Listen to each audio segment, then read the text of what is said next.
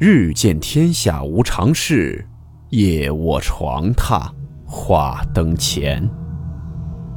欢迎来到木鱼鬼话。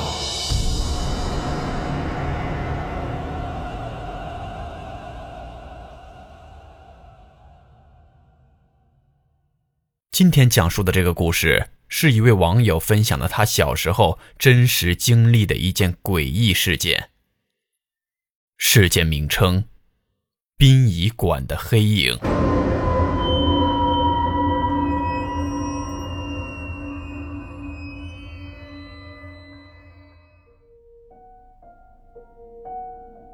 今天这个故事大约是我小学六年级寒假的事儿。那天早上，我奶奶起床后告诉我们，她昨晚上做了个梦，说梦到了一个老朋友来看她。他还拿了豆浆油条招待那个老朋友。那个朋友吃完后对我奶奶说：“他要走了。”我奶奶说到这儿，跟我们说他可能是要过世了，是来跟我道别的。我当时很不以为然，一个梦而已，能代表什么？然而当天傍晚七点，新闻联播的那个经典的片头曲刚开始，家里的座机就响了。奶奶刚好路过，顺手就接了。挂了电话后，奶奶告诉我们，说是她昨晚上梦到的那个老朋友家里打来的，老人家前一天夜里走了，现在在殡仪馆让我陪他去一趟。是不是感觉很神奇？不过这不是重点，重点是我和奶奶到了殡仪馆之后遇到的事儿。准确的说，应该是我遇到的事。当时奶奶在大厅里跟家属聊天。我闲着无聊就到处乱跑，然后我在烧纸钱的地方看到有个人在烧那种纸扎的房子之类的。我看了一会儿，还是觉得很无聊，就在那个地方瞎走。走着走着，我就走出去了。因为年代比较久远的原因，烧过的纸钱灰加上黄泥巴，把那一片堆积成了个小山包的样子。我当时脑子一抽，就爬了上去。绕过一个小山包后，我看到了一个人，他全身都是黑色的，看不清样子，手里拿着根长条的物体，在地上在那儿翻找着什么。他的身后还有几根立着的木头，已经被火烧成了焦黑色。我当时感觉有些奇怪，就仔细观察了一下他，可是无论我怎么看，都看不清他的样子。我就想着是不是离路灯太远的原因，就回头看了下那个路灯。这时我才发现，我不知不觉间已经走出来很远了。当时心说，我得赶紧回去了。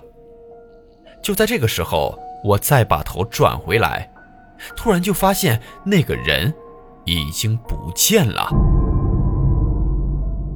我当时面对着的就是殡仪馆的围墙，等于是死路。那他是怎么消失的呢？如果是翻墙的话，四周鸦雀无声，没理由我会听不到声音啊。想到这儿的时候，我其实已经开始慌了，猛然想起来，这里是烧纸钱的地方，谁会在这儿拾荒呢？我当时吓得后背起了一层鸡皮疙瘩，拔腿就跑。找到奶奶的时候，双腿都还有些发软。我找到奶奶以后，跟奶奶说：“我们快回去吧。”我奶奶当时在跟一个阿姨说话，听到我说要回去，就仔细看了我一眼。我奶奶这个人是比较迷信的，加上我小时候身边确实也出现过不少灵异事件，估摸着我可能是看到什么了，也没说什么，就带着我可回去了。走的时候，我靠着奶奶，还心有余悸的偏头看了一眼那个地方。不过事情还没完，第二天我就发了高烧，烧得很严重，几乎全天都是处于昏迷状态，清醒的时间很少。家里人趁我清醒的时候，硬是架着我去打了针，还给我喂了药，然而一点好转的迹象都没有。我自己都不知道到底烧了多久，只记得有一次清醒的时候，我听到奶奶在客厅里骂。说是这死姑娘肯定是那天晚上惹到了什么才会这样的。我看她慌慌张张的跑回来，就知道肯定不好了。我爷爷一向不太相信这一套，就反驳说：“我只是生病了而已，怎么可能就是惹到什么了？还不就是惹到病了？估计就是被风寒吹的。”我奶奶又说：“如果是风吹的，怎么吃这么多药，还打了几针，都一点没有好转呢？”我爷爷当时被问住了，也说不出个所以然来，就说：“不行，送去大医院看看。”我奶奶又说：“等会儿他清醒了，问问他。”我听到这里，硬撑着从床上爬了起来。刚走出房间，我奶奶就直接问我那天晚上到底发生了什么。当时我又开始迷糊了，往沙发上一瘫，然后迷迷瞪瞪地跟奶奶讲了当时我看到了什么。我奶奶听完后就说了一句话，说是你看我说什么来着。之后的事儿我已经没有记忆了，再有意识的时候是被奶奶叫醒的，时间是午夜十二点，奶奶叫我跟她下楼去，我说我都成这样了，哪还有力气下楼啊？我奶奶跟我说：“你起来试试看能不能走，不能走我再想别的招。”我听他这么说，没办法，只好逼着自己站起来，扶着墙一点一点的挪。耗费了好大的劲，才走到了楼下。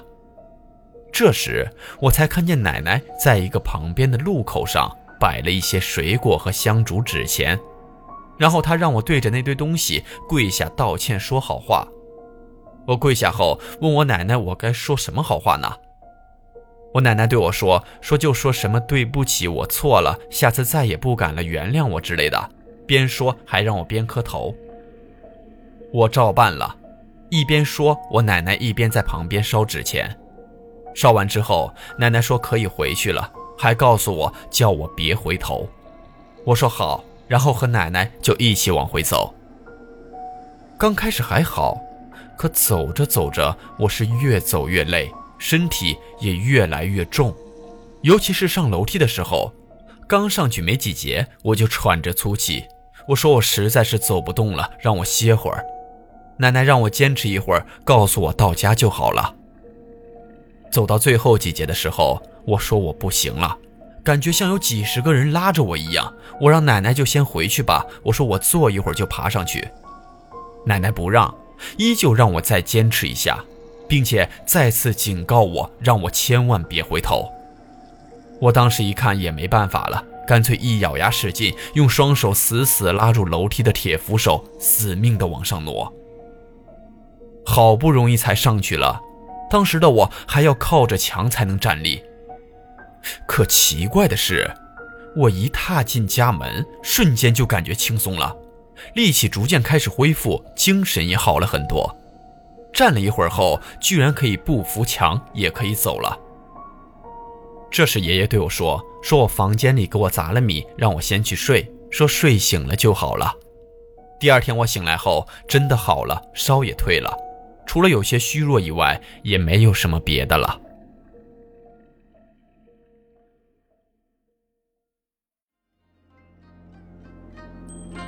好了，我们今天的故事到此结束，祝你好梦，我们明晚见。